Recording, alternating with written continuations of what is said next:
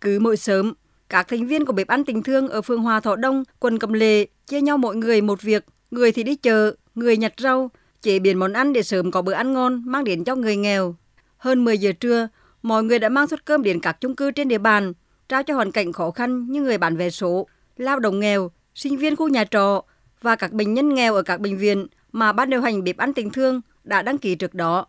Khẩu phần suất ăn thường đầy đủ 5 món, gồm cá, thịt, canh, đầu khuôn và rau xào. Chị Phùng Thị Hương, thành viên bếp ăn tình thương ở phường Hòa Thọ Đông, quận Cẩm Lệ chia sẻ, mọi người luôn cố gắng nấu những bữa ăn ngon, đảm bảo vệ sinh gửi tặng đến mọi người. Vận động chị em Phật tử để về phục vụ. Sáng sáng cũng phải đi chợ 6 giờ khoảng 7 giờ là qua bếp. Chị em sớm lại là khoảng 9 giờ là thân là vô hộp cũng cố gắng làm răng mà để có được bữa ăn đảm bảo và ngon miệng. Cái đợt dịch này cũng có phần khó khăn. Chị em cố gắng nỗ lực tạo những cái bữa ăn cho nó đảm bảo giúp đỡ họ trong cái đợt dịch này. Bếp ăn tình thương hỗ trợ cho người nghèo và bệnh nhân hoàn cảnh đặc biệt khó khăn ở phường Hòa Thọ Đông, quận Cẩm Lệ, thành lập năm 2011. Văn phòng liên lạc đặt tại Trung tâm Văn hóa Thể thao phường. Bếp ăn này hoạt động thường xuyên từ nguồn kinh phí tài trợ của các nhà hảo tâm. Mỗi ngày, bếp ăn này cung cấp từ 150 suất ăn đến 200 suất ăn cho các đối tượng hoàn cảnh khó khăn. Ông Ngô Văn Thắng, ở phường Hòa Thọ Đông, quận Cẩm Lệ, thường xuyên được hỗ trợ suất ăn miễn phí cùng lương thực thực phẩm từ bếp ăn tình thương cho biết. Gia đình thuộc diện hộ đặc biệt nghèo, bản thân ông bị khuyết tật chân, đi lại khó khăn, còn người mẹ bị bệnh nan y. Con trai đầu của ông Thắng làm công nhân, nhưng do dịch bệnh COVID-19 nên cũng nghỉ việc ở nhà. Cuộc sống của gia đình đã khó, càng túng thiếu hơn. Nhận được sự quan tâm giúp đỡ của các nhà hảo tâm, ông Ngô Văn Thắng cảm thấy ấm lòng trong lúc khó khăn. Nhà thì hộ nghèo cũng ờ, nhờ địa phương rồi cũng có hỗ trợ gỗ với là mấy bữa dịch cho quà mì chính trứng rau quả những đầy đủ hoàn cảnh gia đình thì khó khăn thường xuyên rồi mình nằm bệnh viện rồi thì cũng được hỗ trợ cây Ngoài bếp ăn tình thương tại phường Hòa Thọ Đông, quận Cẩm Lệ, còn có mô hình ATM hạt gạo tình thương.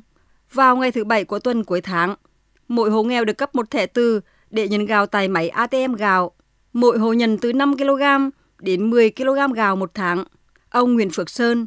Chủ tịch Ủy ban nhân dân phường Hòa Thọ Đông, quận Cẩm Lệ, thành phố Đà Nẵng cho biết, gần 190 hộ trên địa bàn thường xuyên được hỗ trợ gạo từ ATM hạt gạo tình thương do các nhà hảo tâm đóng góp. Do cái ảnh hưởng của dịch, và các đối tượng yếu thế trong xã hội như hộ đặc biệt nghèo, hộ nghèo, hộ bảo trợ xã hội, các cái hoàn cảnh khác thì người ta họ rất cần cái sự quan tâm chia sẻ của cộng đồng. Qua cái việc triển khai với ban tình thương, cái ATM gạo đến nay có thể nói là cái sức lan tỏa rất lớn, kể cả trong ngoài địa bàn, các tổ chức thiện nguyện, nhân đạo thì người ta họ đến mang tính chất tự nguyện vừa tham gia họ nấu ăn hỗ trợ ngày công miễn phí